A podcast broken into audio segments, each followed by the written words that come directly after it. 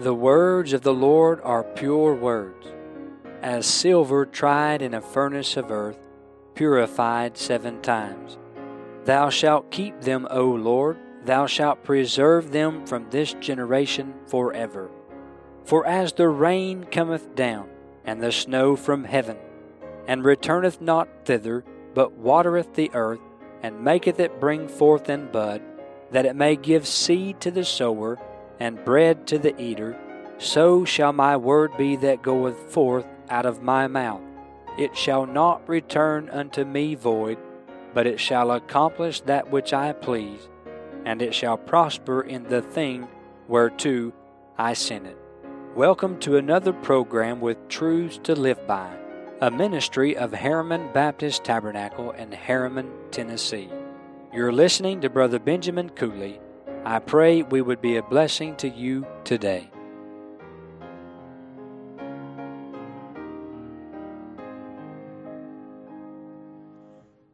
Sinner, bow down with the of sin. Come to the cross, come to the cross. In Christ is redemption,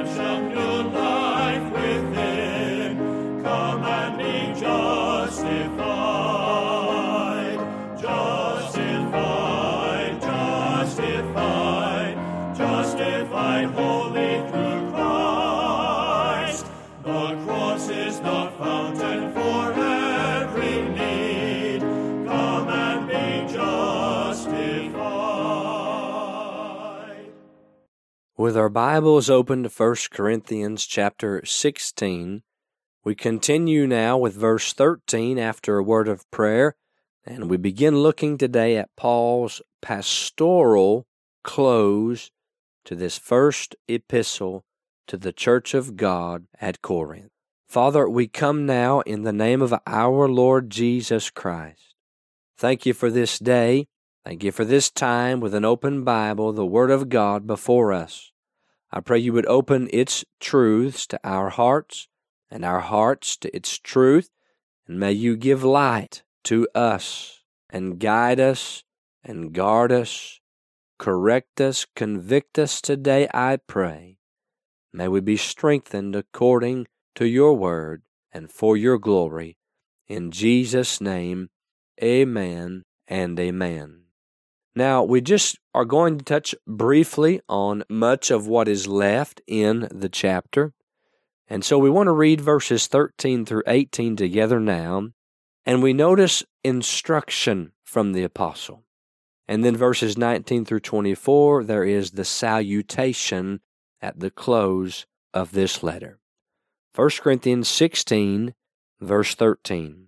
Watch ye, stand fast in the faith, quit you like men, be strong.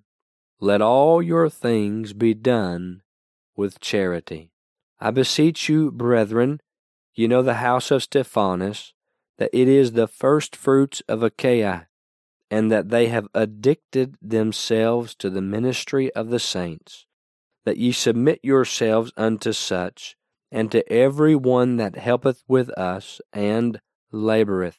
I am glad of the coming of Stephanas and Fortunatus and Achaicus, for that which was lacking on your part they have supplied.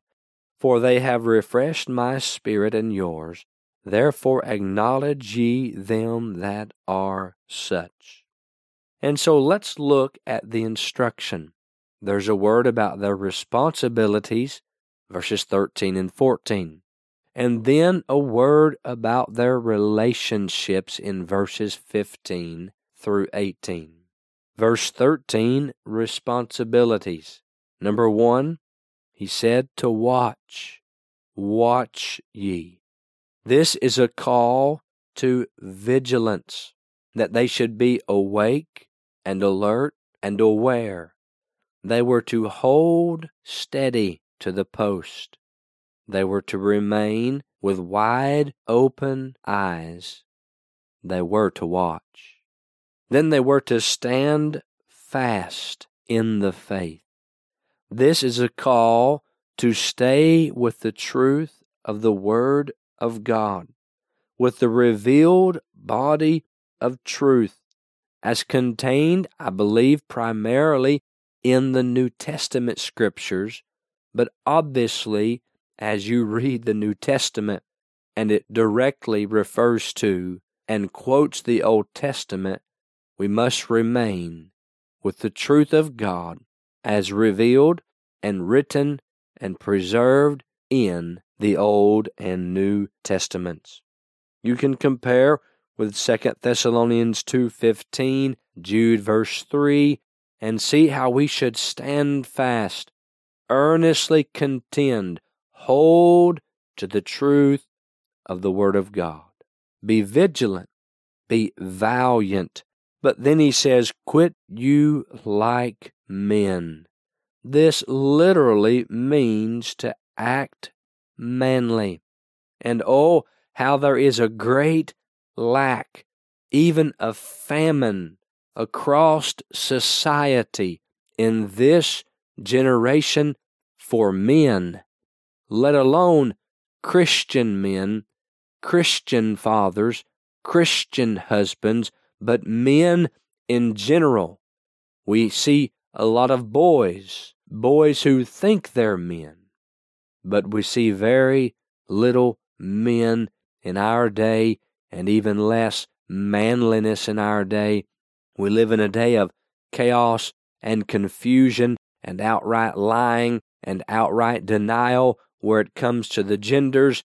God made them both male and female. He did not make a third gender. He did not make a gender X. It matters not that the United States is recognizing gender X on the passports today. That's not right, and it does not make it right, and it never will be right in the sight of God. And here is a scriptural instruction, a scriptural admonition, and a call to manliness. Quit you like men. It's a phrase used in wartime. If you recall, Philistines were men of war, and when fighting with Israel, and I believe it was hearing the Ark of God come into the camp, the King James Bible in the Old Testament records the Philistines saying, Quit you like men. They were saying to act the man of war that you are to be. A call to vigilance, a call to adherence to the Word of God, a call to manliness. But then he simply says, Be strong. Here is a call to be strong in the Lord and in the power of his might, to stand in his strength as you kneel in your weakness, and bring your body to him as a living sacrifice, holy, acceptable unto God, which is our reasonable service. And as we watch and stand fast, quit ourselves like men, and be strong. He says to let all our things be done with charity. Here's a call to loving charity, to that Christian life of doing good unto others with no expectation of anything in return. This is our responsibility to watch at all times, to keep the faith, to act as a man. May I say, if you were created a woman and you belong to God, then act a woman. Be a Christian, feminine woman. There's nothing more beautiful than a woman of God in her place, filled with God's Spirit and filled with God's Word, and the glow of Calvary upon her countenance, and the love of Christ in her heart. Her children, if she's been blessed with children gathered around her, and if she has no children of her own, she carries that mother's heart into the congregation of the saints and is a blessing to every one around her.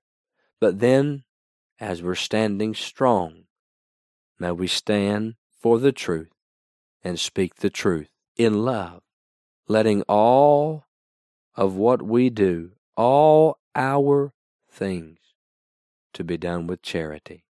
But then a word about their relationships. In verses 15 and 16, he recommends Stephanas. In verse 17 and 18, he rejoices in Stephanas. Due to the schisms, divisions, strife, carnality, and unruly behavior that we studied at the beginning of this epistle, Paul was entreating the saints at Corinth to submit to the godly ministers in their midst. I believe you can compare with chapter 1, verse 16, and remember this. And I baptized also the household of Stephanas. Besides, I know not whether I baptized any other. And so Stephanas was one among them, and no doubt a godly minister now among them. And Paul was saying that they were to be heeded, they were to be heard, they were to be helped, for he was the first fruits of Achaia. Paul was beseeching them, since Stephanas was one among them, and one of them, he was beseeching that the saints submit yourselves unto such, and to every one that helpeth with us and laboreth. Paul was seeking to encourage the saints to yield to the ministers. But then he says in verse 18, They have refreshed my spirit and yours. Therefore acknowledge ye them that are such. That is to know upon some mark, for this reason or for that reason, but for some reason acknowledge them, recognize them to be the ministers of God that He, the Lord, has placed among you.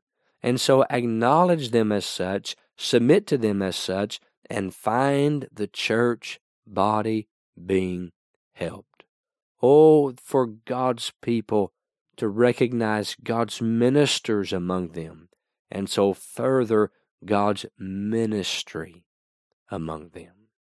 Yes, brethren, thank God for those that have addicted themselves to the ministry of the saints. We thank you for making this ministry a part of your day. And in closing, we want to point you to the words of our Lord in Matthew chapter 4 and verse 4. He answered and said, It is written, Man shall not live by bread alone, but by every word that proceedeth out of the mouth of God. And truly it is written. God's Word, every word, presents us with truths to live by. You've been listening to Brother Benjamin Cooley. Please send all correspondence to Truths to Live By, P.O. Box 575, Harriman, Tennessee 37748. Or you can email us at bmarkcooley at gmail.com. And finally, brethren, pray for us.